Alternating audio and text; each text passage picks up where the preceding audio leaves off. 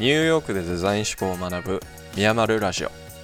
この番組はニューヨークのデザインスクールに留学しゼロからデザイン思考を学んでいる私ミヤッチと東京で外資系企業に働く私マルさんがニューヨークでのトレンドやキャリアテック系のニュースなどについてデザイン思考の観点からゆるく語っていくラジオです。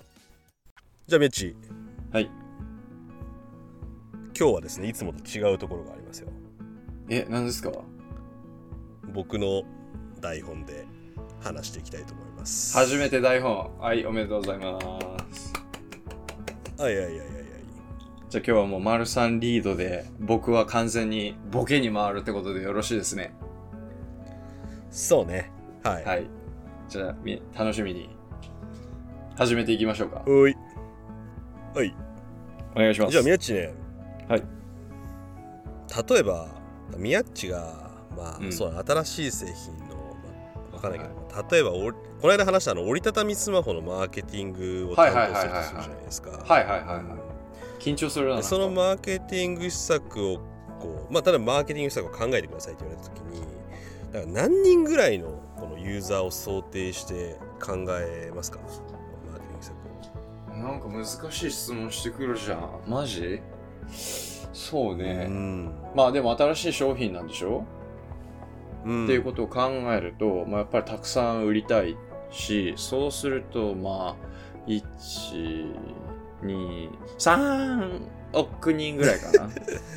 3億人？ああまあ日本の人口の2倍ってことね。何も分かってないねやっぱりこのマーケティングのことを決める 何も分かってないねまあ答えはですねはい。1人ですね。おおなんだなんだ？はい。ということでですね、まあ今回話していきたいのはですね、まあちょっとこの間のあの、なんだっけな、19回かな？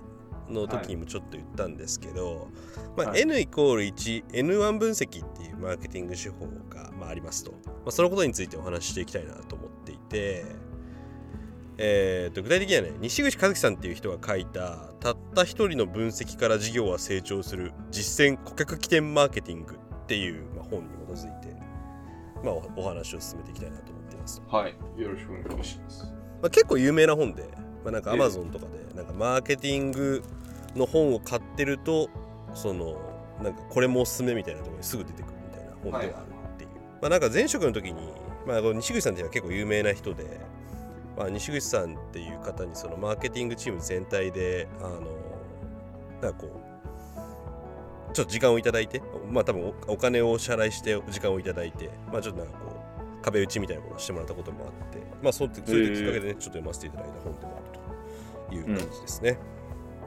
はい。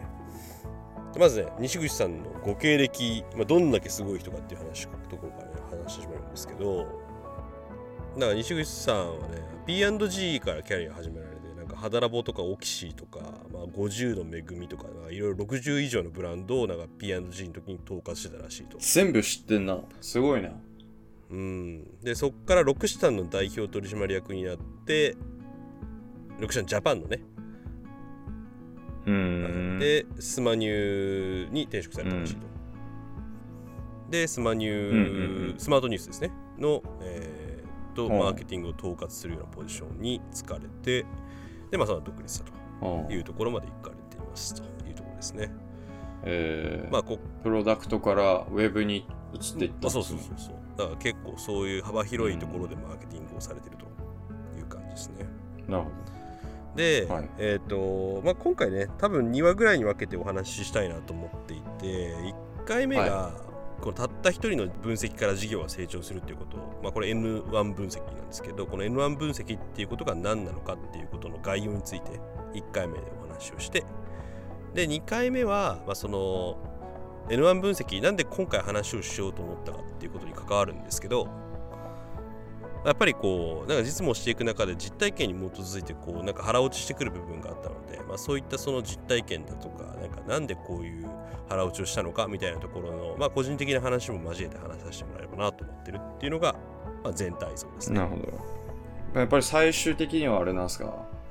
あの丸さん的にはやっぱりその松本さんに対して提言したいって感じなんですかね？まあそうですね。まっすぐいかんやつはうんこやほんまうーん。そうですよね。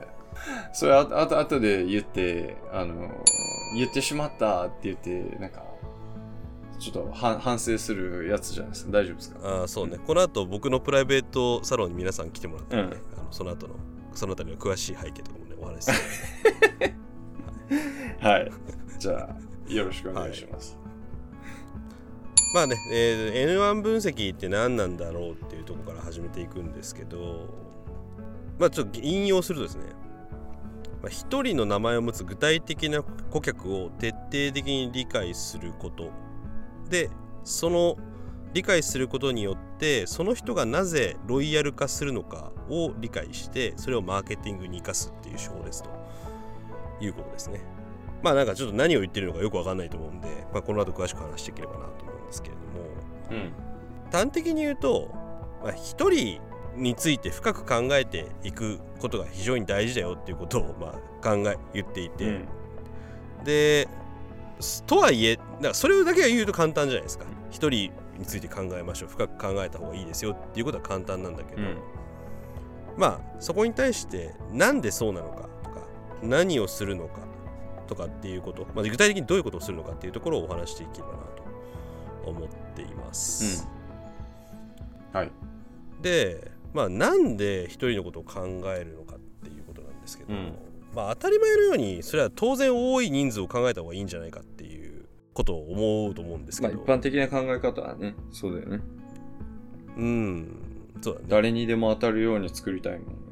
そうそうそう。まあ例えばまあこの西口さんが担当されてたのでずっと消費財を担当されてて、うん。まあわかんないけど肌ラボとか、まあ、だったら、まあ、女性で、まあ、十数10代後半ぐらいの女性からね、まあ、ある程度のご年齢の女性まで全員と考えると、うん。まあ数千万人いらっしゃるわけじゃないですか。いや俺肌ラボ使ってたよ日本に。あそうだだ確かにな。俺も普通に男子も使ってたから、まあ、それを考えるとね本当にうん。奥って言っても過言ではないぐらい、うん。まあ潜在的な顧客がいるうん。わけなんですけど、まあそこで一人について考えるっていう時に、うん。まあ結構具体的なそのなんていうかな例え話が載ってて、うん。プレゼントを誰かに渡すっていうことを考えてみましょう、うん。プレゼントを渡す時にいやちじゃあ誰かにプレゼントを渡してくださいってなった時にどうやってそのプレゼントの内容だとかどうやって渡すかとかっていうのを考える？まあその人の好きなものが何かとかまあその渡すタイミングが何の日なのか？例えば彼女の誕生日なのかまたまたはたまた我々その付き合って何年記念日とかなんかそのタイミングも考えるだろうし彼女のその時の欲しいものとかをリサーチしたいですね、うん。はい。そうだね、はい。やっぱりそのプレゼントを考えるってなった時に、うん。30代男性80人に対すうるん。プレゼントを考えてみましたみたいな考え方する人ってあんまいないうんうんと思うんだよね、うんうんなんか自分のお父さんにとか、うん。自分の彼女にとか、うん。彼氏にとか、うん。まあ、こういうなんか具体的な一人の人を考えるから、うまあ、そのプレゼントがなんか、まあ、その人のどういう好みにあってわわかんないけどそのラベルをえそのプレゼントの包装紙を選ぶときに黒がいいのか白がいいのかって言ったら多分あの人は黒のが好きだろうなとか、うん。プロダクトのなんか色がいくつもあるときに白とピンクと黒があったらじゃあどれがいいんだろうまあ白にしようとかって考えるときって、うんやっぱり特定の一人を思い浮かべるからそういったこういろんなアイデアが出てくるんだけど、これがなんか80人とかをうん。イメージしちゃうと、うん。じゃあ5色あるけどどの色選びますかって言われても、うん。まあ、決めれないですよね、まあ、そもそも。うんうんどの色がいいんだっけっていう。まあなんか男性80人もいたら黒も好きな人もいれば白が好きな人もいるからまあ黒も白もとりあえず買っといたらいいんじゃないですか？みたいな感じになると、うん。うんまああとは聞くしかないね。まあその中で多い方を選ぶっていう。そうだね。多数決するとかそういうことになってくるね、うん、うん。うん。うん。でまあこういった、まあ、例え話があるようにやっぱりマーケティング施策を深く考えていこうとした時に誰が対象なのかっていうのがぼんやりしてればぼんやりしてるほど具体的なアウトプットを考える時に非常にこう答えを出しにくくなるっていうことがまあ発生します。うんうんうんうん。まあ、なので、まあ、1人に絞った方がいいよねっていう、まあ、めちゃくちゃシンプルなことを言ってるんだけど、うん。まず1人を徹底的に考えましょうっていうことが、まあ、言えてますというところですね。でまあちょっとこっから具体的に、まあ、何をしていくのかっていうところを話していければなと思うんですけど、うん。まず第一に、まあ、ここはちょっとテクニカルな話が入ってくるんですけど5つのセグメントに顧客を分けましょうと、まあ、この本では書いてますね。ほう。5つ。でそのセグメントっていうのが、はい。この上からこうピラミッドになってるようにして、一番上がロイヤル顧客はいっていうところで、ロイヤル顧客っていうのは、まあ、このブランドをすごい好きでいてくれていて、はいはい。まあ、複数回購入してくれたりだとかはいはいっていうところ、ブランドに対する信頼がすごい厚い人たちはいはいですね。楽天ユーでザー一般顧客ああそうだね、楽天ユーザーみたいに何度も何度もこの経済圏で使ってくれてる人とか、うんうん。うん。まあさっき、まあ、別の収録で話してたそのだずっと iPhone を買ってる人とかも、まあ、ロイヤルユーザーみたいなの言えるっていう、そうだね。で次は一般顧客、うん。まあこれ普通にその商品を買う人たちうんうん。ですね、例えば買おうと P&G の製品があって、うん。まあ、P&G を買うこともあれば買おうも買うこともはいはいはいみたいな、まあ、まあごく一般的な消費者たちです。でその下に離反顧客離れていく顧客っていう風なセグメントがいて、うん。まあ、例えば P&G を買ったことがあるんだけど、うん。何かしらの理由でや嫌だったなって思って、うん。次は違うブランドにしようと思って違うブランドを買って、まあ、一回買ってくれたのに離れていく人はいはいたちが3段目にいますと。うん。でその下に認知未購買顧客っていう人たち、この人たちは認知はしてくれている、うん。ブランドとか商品を知ってくれてはいるんだけど今まで一回も買ったことがないっていう人たちがいますと。で最後に未認知顧客もう知ってすらないっていう人たちがいますと。うん。いう、こういう5段階になっていますよっていうことはい。がまあ言われていて、はい。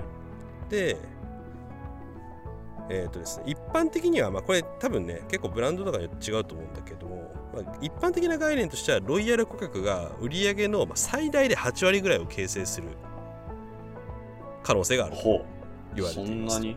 えー。まあこれね普通顧客っていうともうすでに買ってる人たちの中で5つに分けてる。顧客っていうとさもう1回は自分たちの製品を買ってもらったことがある人たちのことを顧客って呼びそうはいじゃん、はいはい普通は。でもこのさっき話した5つの顧客ってこの少なくとも下2つ、うん。認知未購買顧客とはいはいはい。未認知顧客に関してはもうそもそも買ってすらね、はいはいはい我々の製品、うん。なのでだからその潜在的に対象となる顧客を全て、うん。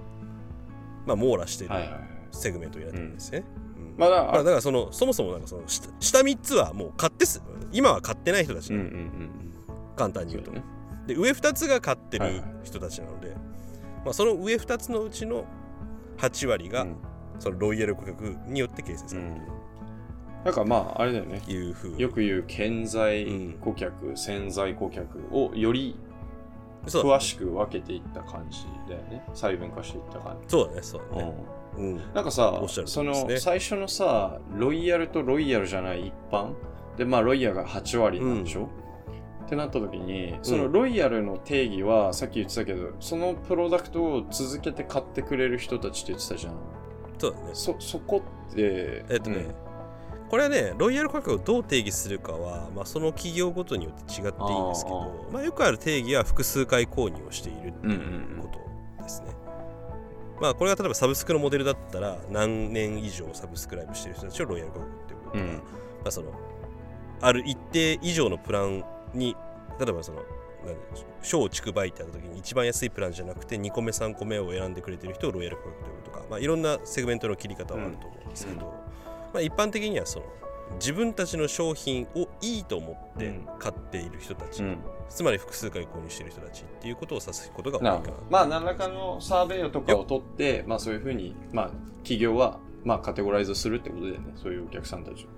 そうそうそうそう、そうその通り。その通り、まあ、やっぱりあのブランドロイヤリティとかっていう話をするときにそのロイヤリティっていうのはこの A というブランドと B というブランドがあって A というブランドの方がいいよねっていうふうに思ってるこのいいよねって思うことをロイヤリティってうんうん。いう概念なんですけど、まあそのロイヤリティっていうののロイヤルと一緒の意味ですね、ここでは。はい、であの西口さんがそのロクシタン時代の実例を書いてくれていてロクシタン時代の、まあ、実データで顧客のうちあの買ってくれてる人のはい16%、上位16%の人はい。が全売上の42%半分近いすごいね。半分近い売り上げを16%で作っていて、うん。さらに言うと利益の100%を作っている。利益の100%へえだからなぜこういうことになるかっていうと,、うん。えー、とロイヤルな人たちはもうすでに何度も何度も購入してくれてるリピートな人たちなので、負けがいらない。そのマーケそうマーケティングが必要ないい、ははいはい。なるほえーその下の一般顧客っていうのは、まあ、未認知未こ認知未購買顧客とか、うん。未認知顧客からこの一般顧客っていうところに上げてきたりとか、はいはいはいはい。まあ、一回離れてしまった離反顧客を頑張って戻してきたりするっていうところに、まあ、何かしらのマーケティングの費用がかかってる。と、はいはいはいはい。まあ利益率悪くなるよねそりゃ。でうん。そうだね、うん、でっていうところでここはもう本当に買ってもらってトントンですっていう。まあ逆にトントンだからいいのかもしれないけど、うん。まあ、利益の100%はもうロイヤルユーザーで取ってる、うん。まあ、16%のユーザーで取ってたっていうことがまあすごいな。結構こういうデータ取るのも正直めちゃくちゃ難しいと思うけど、うん。うん、まあまあそういうことだったらしいですよと。いうところですね。はい。うん。でまあこうやってこのセグメントに分けた人たちに対して、まあ、それぞれロイヤル顧客っていう中とか一般顧客っていう中とかその認知未購買顧客っていうそれぞれのセグメントである特定の人をイメージするっていうところ、うん。でその人たちがどういう人なのかっていうのを定義してその人たちに応じたマーケティング戦略を考えていきましょうっていうことがまあ具体的に言うとなんかそのすることなんですけど、うん。まあその具体例みたいなところでうんちょっともう少し詳しく話していくと、うん。これはね多分肌ラボの時の例なんですけど、まあ、次にやることはセグメントの間、うん。ただそのロイヤル顧客っていう顧客とか一般顧客っていう顧客がいるじゃないですか。それぞれ違った顧客がいた時に、まあ、それぞれに対してそのひそれぞれ一人の N を設定してまあいろいろと深く理解していくと。うんで、まあ、例えば肌ラボの例だとロイヤル顧客はこのすごい肌ラボってあの結構こう重い感じの化粧水でほう。ベタベタする。ああまあ、いまあ、さっぱりというよりはベタベタする。はい。なんか2つあった気もするけどな。ロイヤルうん。まあいいや。うん。あ、そうだね。で、そのロイヤル顧客は、うんベタつきっていうのが、この保湿をされているっていう証拠だっていうふうに認識していたの。うんうんうんだからこうなんかベタベタしてるから、こんだけベタベタしてるってことはめっちゃ保湿してくれてるってことだろうなって思ってうんるっていう。はいはいはいはい。まあ、認知がロイヤル顧客の中にあって肌ラボをずっと使い続けてるって人たちがいました。と。でもうちょっとこう浅い認知の一般顧客の人に聞いてみるとこのベタつきっていうものが保湿だっていう認識は、まあ、少なくとも持ってなさそうだということが分かりました。と。うんうんうん。でかつそのベタつきに抵抗が、まあ、あって、うん。なんかベタベタするよりはさっぱりした方がいいんじゃないかと思って。る。そうだね。俺はどっちかというとさっぱりの方が好きなタイプですね。うんまあ、これ自分も個人的にはそうなんですけどね実は、うんまあだからそのマーケティングの手法として、うん。まあじゃあこの2つの差がありますと、うん。このベタつきっていうことに対するに認知がロイヤルと一般顧客の中で違うんだったら、うん。この一般顧客と言われる人たちがベタつきっていうのが保湿の証拠であるとうん。いうふうに認識をすれば、うん。この今一般顧客である人たちがロイヤル化していくんじゃないかっていう仮説がこうに成り立ちます一般顧客の人たちがベタつきを保湿の効果だと認識してくれればもっと買ってくれるそうっていう仮説が生まれた。ほう。なるほど。そう。だね。だから、その、だから、ロイヤルの人たちは、もうベタつきは保湿ができてる証拠だと思ってるから何回も何回も買ってるじゃん、でその一般的な人たちはそう思ってなくて、うんでそれはなんか積極的に思ってない人もいれば消極的に別になんかそんな意識をしてなくて思ってない人ももちろんいるわけで。うん。でそこにそのいやベタついてるっていうのはこのたんただ単にベタついてるっていうわけじゃなくてベタついてることこそこのしっかり保湿ができてできてるってことの証明なんだよっていうことを伝えてあげることで一般的な顧客だった人が何回も繰り返し買ってくれるロイヤル顧客になるんじゃないかっていう仮説が生まれますと。なんか面白いね。ああの俺だったらなんかそのさっぱりしてる商品の製造とかを考えるかもと思ったけど認知を変えていくっていう方向なんだね。確かに確かに。ユーザーの認知に影響していくっていう、へうんうんうんうん。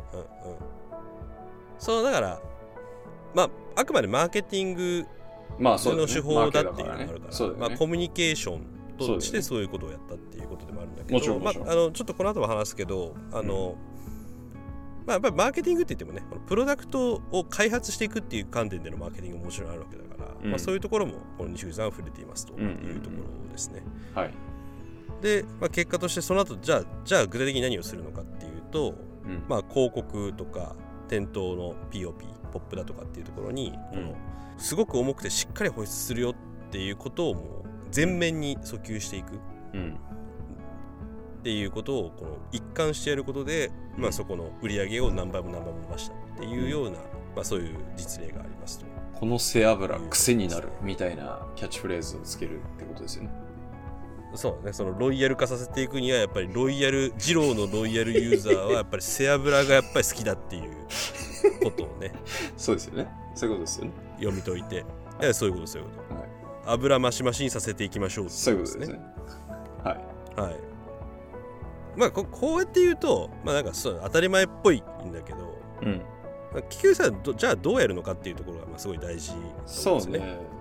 ケマールさん、じゃあ、その背脂増し増しをアピっていこうっていうのがよく分かったと。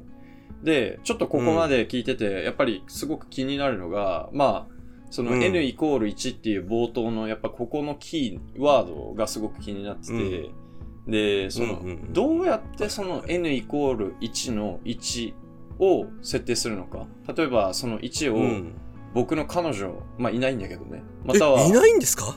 ああ、え、知らん、知らんかったん？ああ、まあ、まあ、いる いるように思ううん見えるもんな、いつも。まあまあ、そうやな。ああ、まあまあまあ、おらん、おらんかって。おらんかって。うんはいうんっていう、まあそういう、その、どんな人をその位置に設定すべきなのかっていうのがすごい気になってて、っていうのはやっぱ、デザインも結構さ、その、んあの、低量よりも低正になるからさ、うん正いしい人を選ばなきゃいけないっていうのはすごい難しいなっていうのは俺も思ってるから、なんかこの辺はどう、うんうんうんうん。どう？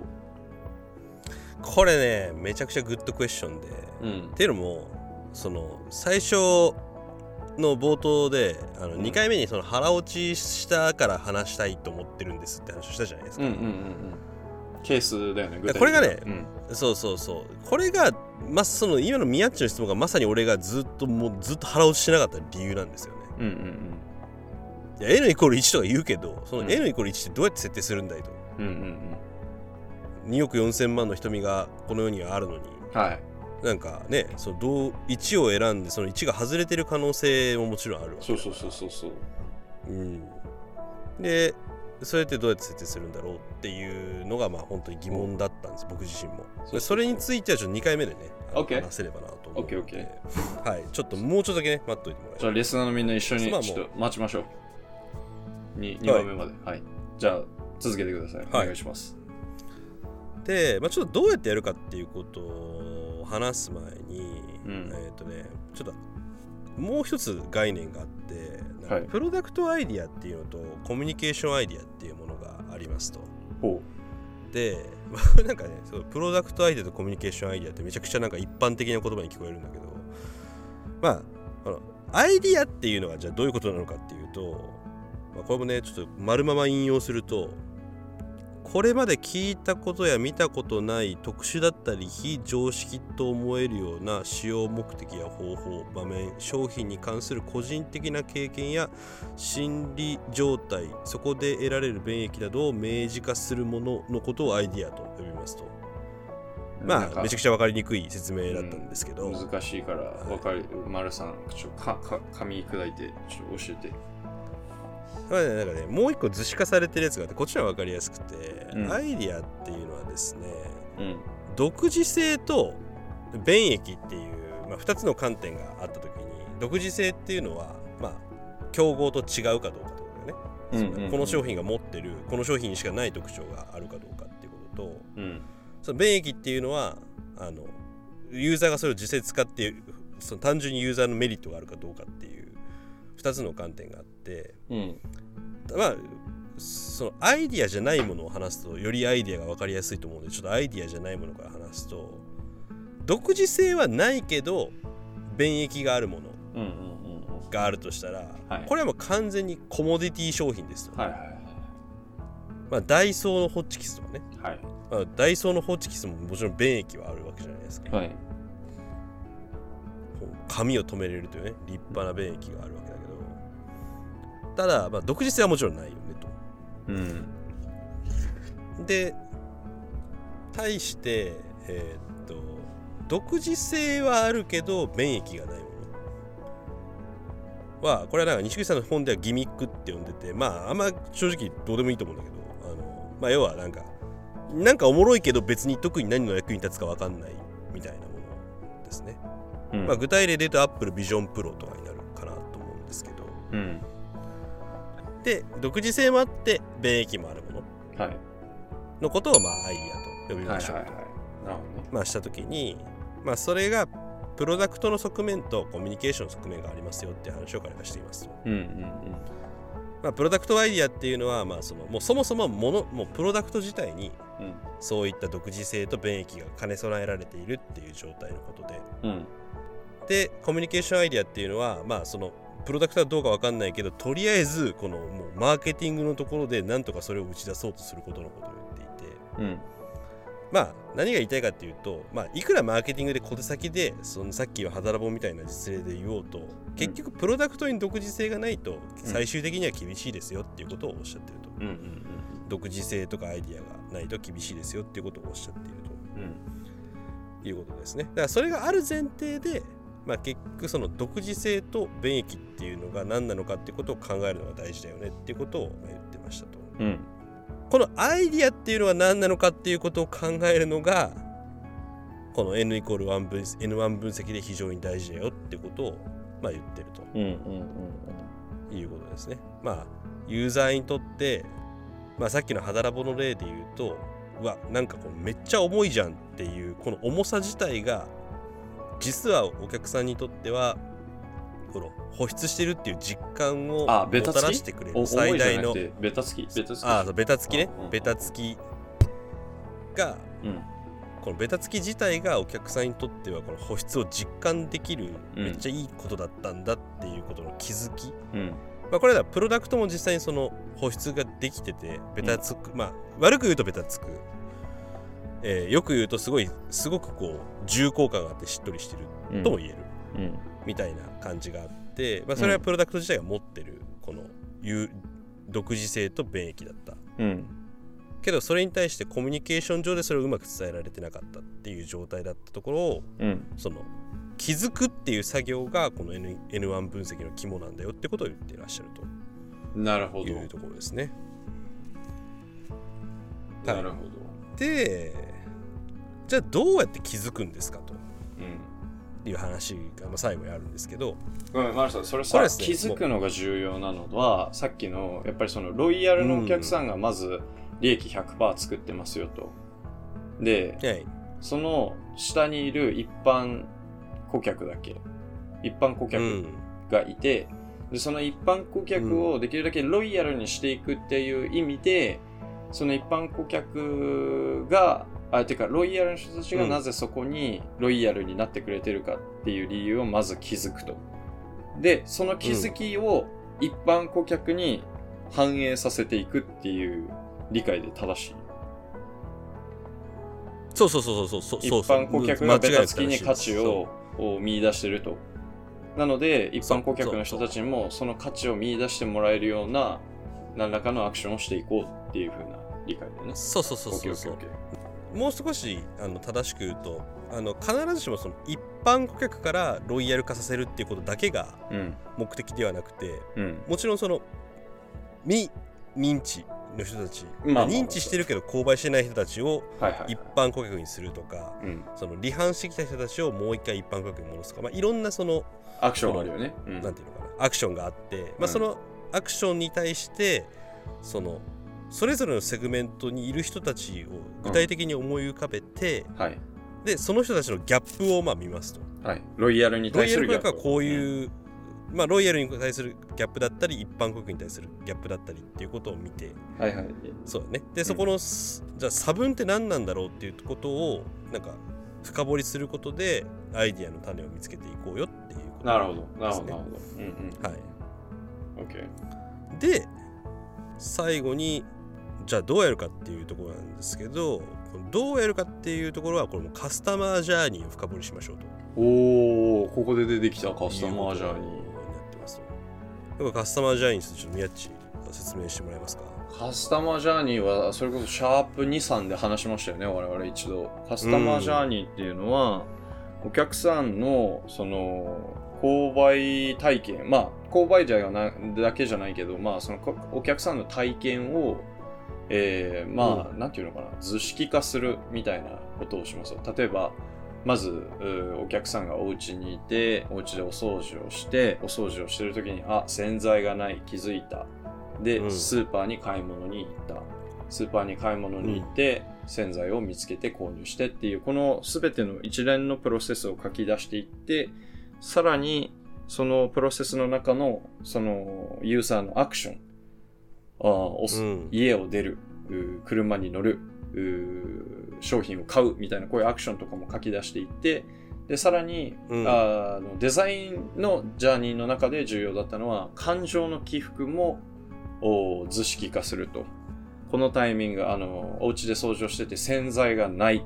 掃除をしてる途中に洗剤がないって気づいた瞬間のこの、ああ、めんどくさいっていうところのこの感情のマイナス具合をちゃんとうん。表して、で、スーパーで洗剤を買って、で、その買ってお家に帰った時のお掃除を再開した時の、ああ、よかったっていう、この感情の起伏も、まあ、ジャーニーマップの中に入れていくっていうのが、まあわ、最初の我々が2、3話ぐらいで話したカスタマージャーニーマップだったそうだねそうだね、はい。い、や本当にまさにそういうことをやるっていう感じですね、なるほど。まあさっきの肌ラボの例で言うと、まあ、実際にこう化粧水をつけてる時に、うん。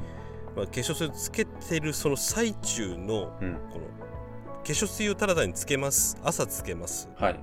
ど何滴ぐらいつけますか？みたいなこういったなんかなんていうのかな、うんアンケートとかで聞きそうな状況じゃなくてうん。つけてみてどういうふうに感じられますか？みたいなことを詳しく聞かないとこのなかなかこのベタついてるっていうことがうん。やっぱ保湿できてるっていうように実感するんですよねっていうこういう声までは届きにくいっ。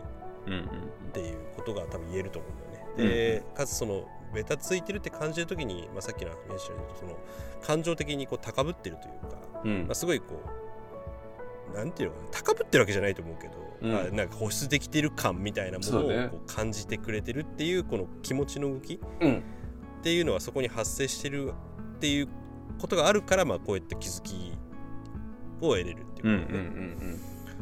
はいまあ、なのでそういったことを、まあ、カスタマージャーニーを経てやっていきましょう。まあ、もちろんね、ありがたい説明があったので、非常に分かりやすかったんですけど、まあ、あの本当にそういったことをやっていきますと。うんで、強いて言うならね、このなこれも本の中に書いてあった言葉で、うんあの面白いなと思ったのが、まあ、確かにそうだなと思うのが、そのまあ、西口さん言うわけですね。ほとんどのジャーニーは、まあ、想像をもとにあの平均的に作られていると。へえ。やっぱり、まあ、なんとなくわかるわかるくない？なんかこのわかる。カスタマージー。ャーニーをこの会社的に作ろうとうん。した時に、うん。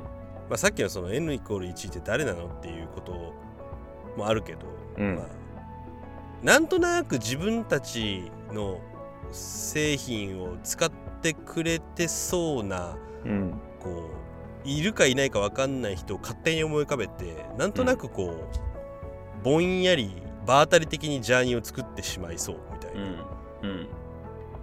なんかその心理はすごいわかるんだよね。いやわかるわかるわかる。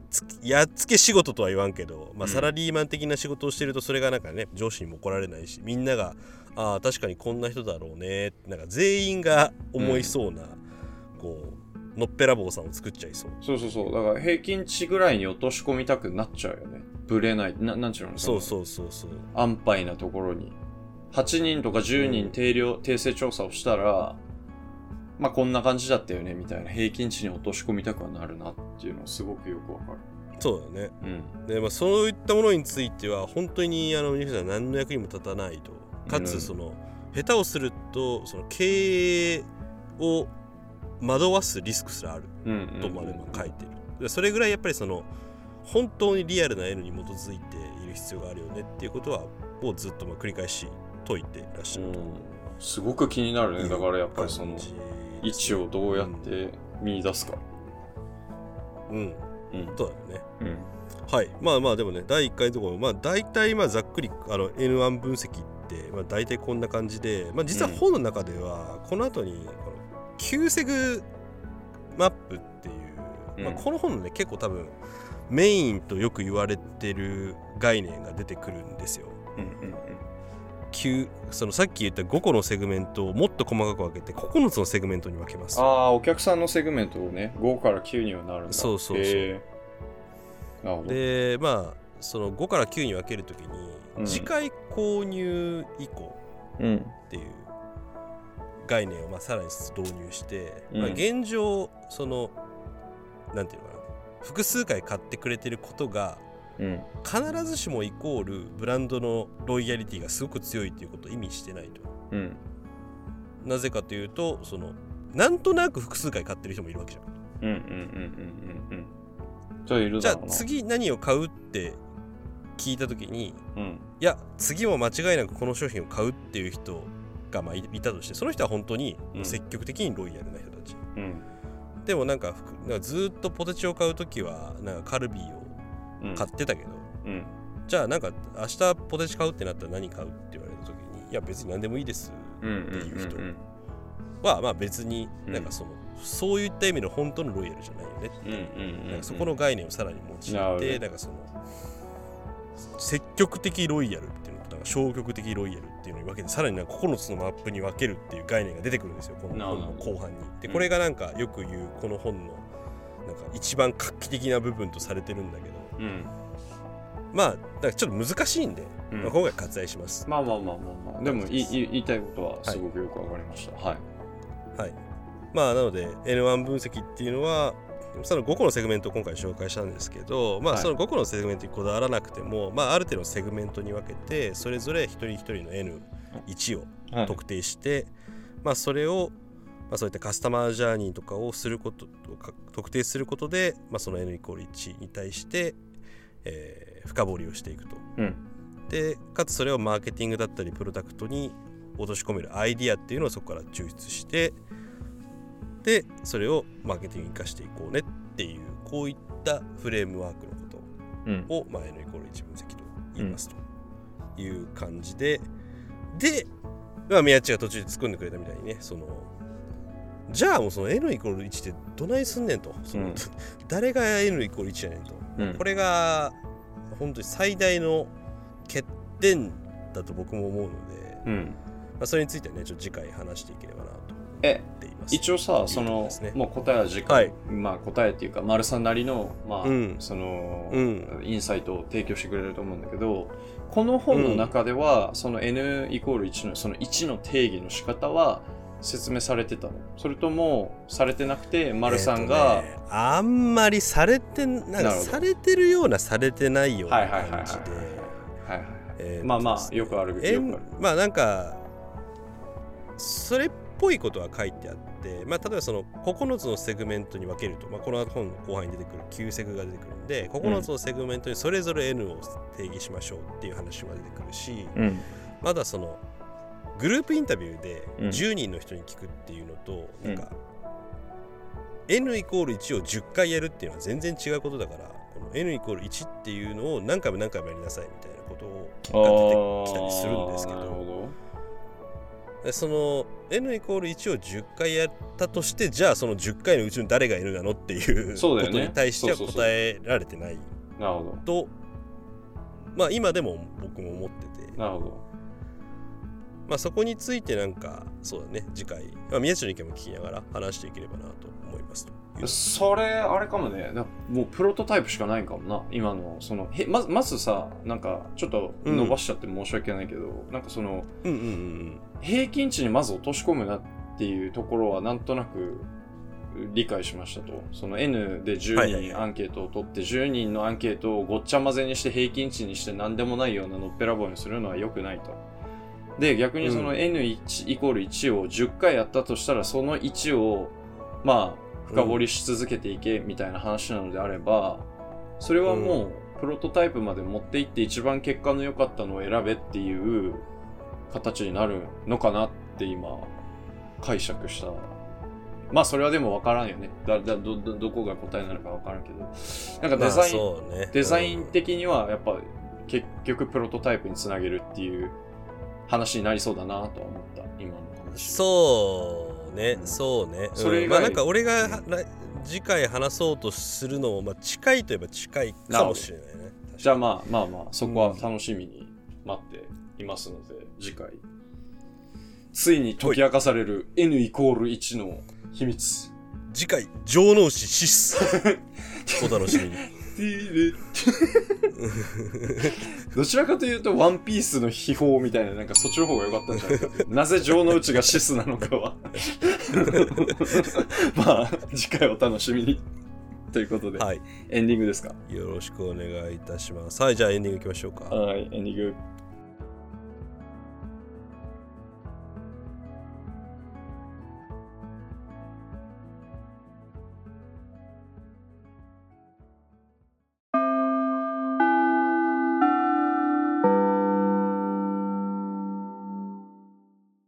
はいじゃあエンディングに行きますか。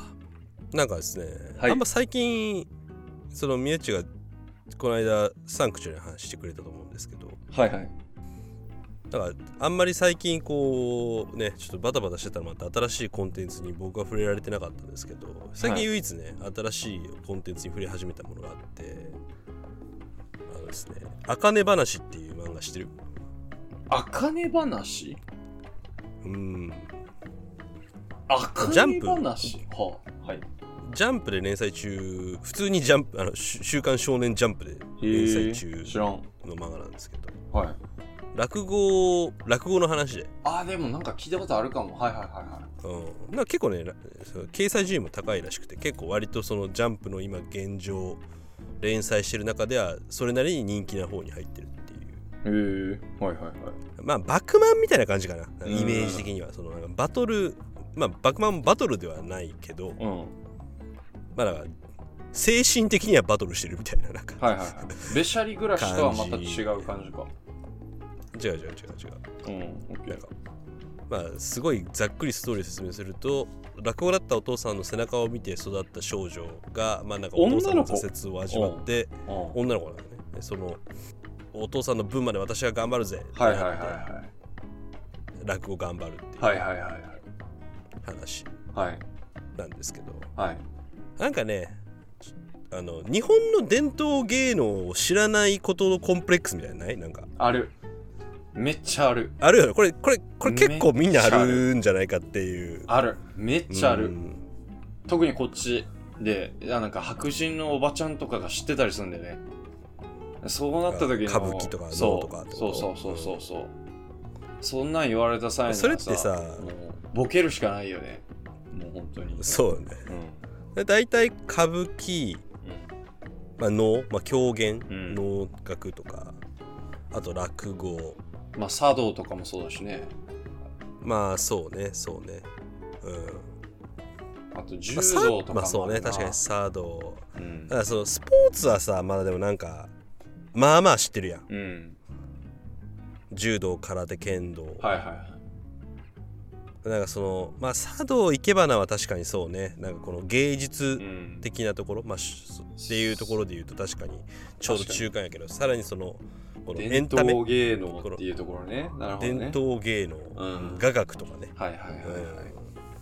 ここがそのなんか教養人とねやっぱ自称してる僕としては 教養の教って何？あの、狂気の教ですかね。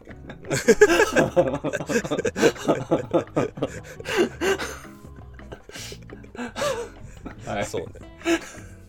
狂気を養う。はい、そうね、やっぱりコンプレックスだったんですけど、まあ、今もコンプレックスなんですけど、コンプレックスというかね、このいつか、いつか分かる日が、自分にも分かる日が来るといいなっていう。ああ、ああ、ああ、ああ。うん。それは結構ねこう半分はストーリーが面白いんだけどうん。半分はその落語のこうん。の基礎知識をおお、あのはいはいはいはいはい。こう楽しみながら学ぶことができるとなるほどね。どういう観点で見れば落語を面白く見れるのかっていうはいことを学べるっていう。ああ、なるほどね。うん。はいはい。なんかサンクチュアリにもちょっと似てるね、そうすると。ああまあそうねそうね。そうかもしれない、うんそういうのはやっぱいいなと思って、うんうんうん。でまあ落語落語ねもともとまあ結構『笑点』とか見るの好きではいはいはい。焦点はね、確かに見るな、俺もたまに。うんでまあただそのまあもう亡くなっちゃった歌丸師匠とかまあその『笑点』のメンバーってまあ基本的には落語家さんたちなわけじゃないですかうんで彼らが講座に立って落語してるところ俺見たことなくてうん。うん。正直ないな。うん。うんでまあ今今やってるのはねその Spotify とかでこう落語聞いてるんですけど、うーん。まあ、でも落語はやっぱりねなんかそのこれもその漫画曰くはうん。やっぱりこの所作とかうん。目線とか、うん。そういうのも含めて落語家のこの語りはいはいはい。らしいよねまあその、ね音だけじゃねえとかねうノンバーバルな部分も含めてうん。だからそこをみんなやっぱ映像で見た方がいいのかななるほどね。まあ、さらに言えばやっぱり生で見た方がいいのかなっていうのもあるんで、まあ、ちょっと宮地はやっぱり日本帰ってきたでしょ落語をちょっと浅草へ見に行こうん。ああ、行きましょう。うん、行こう行こう、うん、う。いいっすね、それ。まあいいでしょうん、いい、いい、うんいい。いい、やりましょそうだから浅草へ飲んで、う。はい。最高じゃないですか。うん、落語会しよう落語落語じゃあ、相撲、相撲も見に行きましょう。相撲やってねえか。やってんのかな相撲はね相撲やってるかもしれんけど相撲はなマジチケット取れんのよな、ああ、なるほどね。なるほどね。うんうん超人気な超人気コンテンツやから、はいはいはうんい。いいっすね、でも。まあまあという感じですねまあなんかその落語の基礎知識としてうん。こうなんかなんだろうなな何何が驚きやったかなああ、知りたいね。なんかそういうところ。うん。そんな別にめちゃくちゃ驚きっていうことはないが、うん。まああれかそのジュゲムジュゲム午後のあのそうそうそうカイジャリ水魚のカイジャ水リ水魚のそうそうそうそう雲来松ぐらい松みたいなやつとかはい。も、ああれはなんかそのくだりはなんか知ってるやん。だか魚はい。らなんかそのそれが実際になんかどういうお話なのか全く知らんくて俺は。その、うん。ジュゲムっていうお話が、はいはいはい。わからん俺も。ジュゲムってお話はなんかその江戸時代にうん。こう子供が生まれますと。で名前を付けないといけない時にそのみんなありがたい。結構子供が早く死ぬから、うん。長生きをしそうな名前を付けると、うん。まあ、決して公平なんて安易な名前を付けないと 公平。おい誰の名前や？うん。俺のや。もうカットせんでいいよこれまあこのなんかね。うん。うん。公平で。このそうそう。健康の方に平らと書きます ちなみに。はいはいそうですね、でまあ確かそういう意味ではかなり長生きしそうな名前だな。うんまあだって健まあ康だもんだって まあそうね。だからそのそういった、まあまあ、逆に言ったら公平さんみたいなねお名前をつけるわけですよ皆さん。でそのただもうその愛が行き過ぎて鶴みたいな名前とかその いろんなありがたい名前1個だうん。とちょっとこうなんか不安だからもうなんか提案されたものを全部つけよう。ああなるほど。あー思い出した。そうだね。確かに。名前かジュゲムって。全部名前なんだっけこれそっかそっか。で、はいなんかハイポハイポなんとかかんとかみたいなのでなんかもう合計多分400文字100文字以上ある。あれが全部。あれで1個の名前になる。そうかそうかそうだクーネルところに住むところみたいななんかそれも全部名前なんだっけ？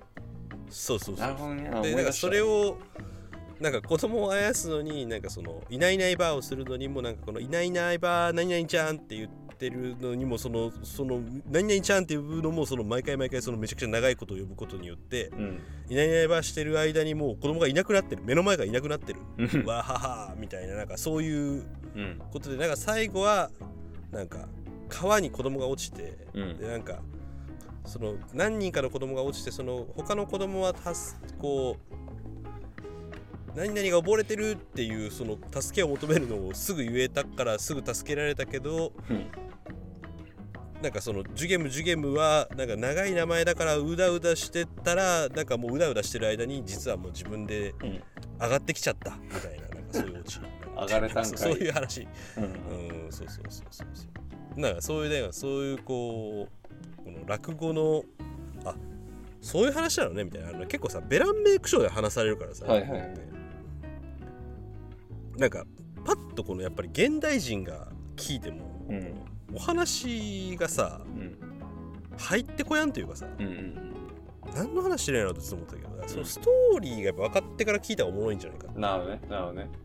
うん。だそういったなんかそのこの落語の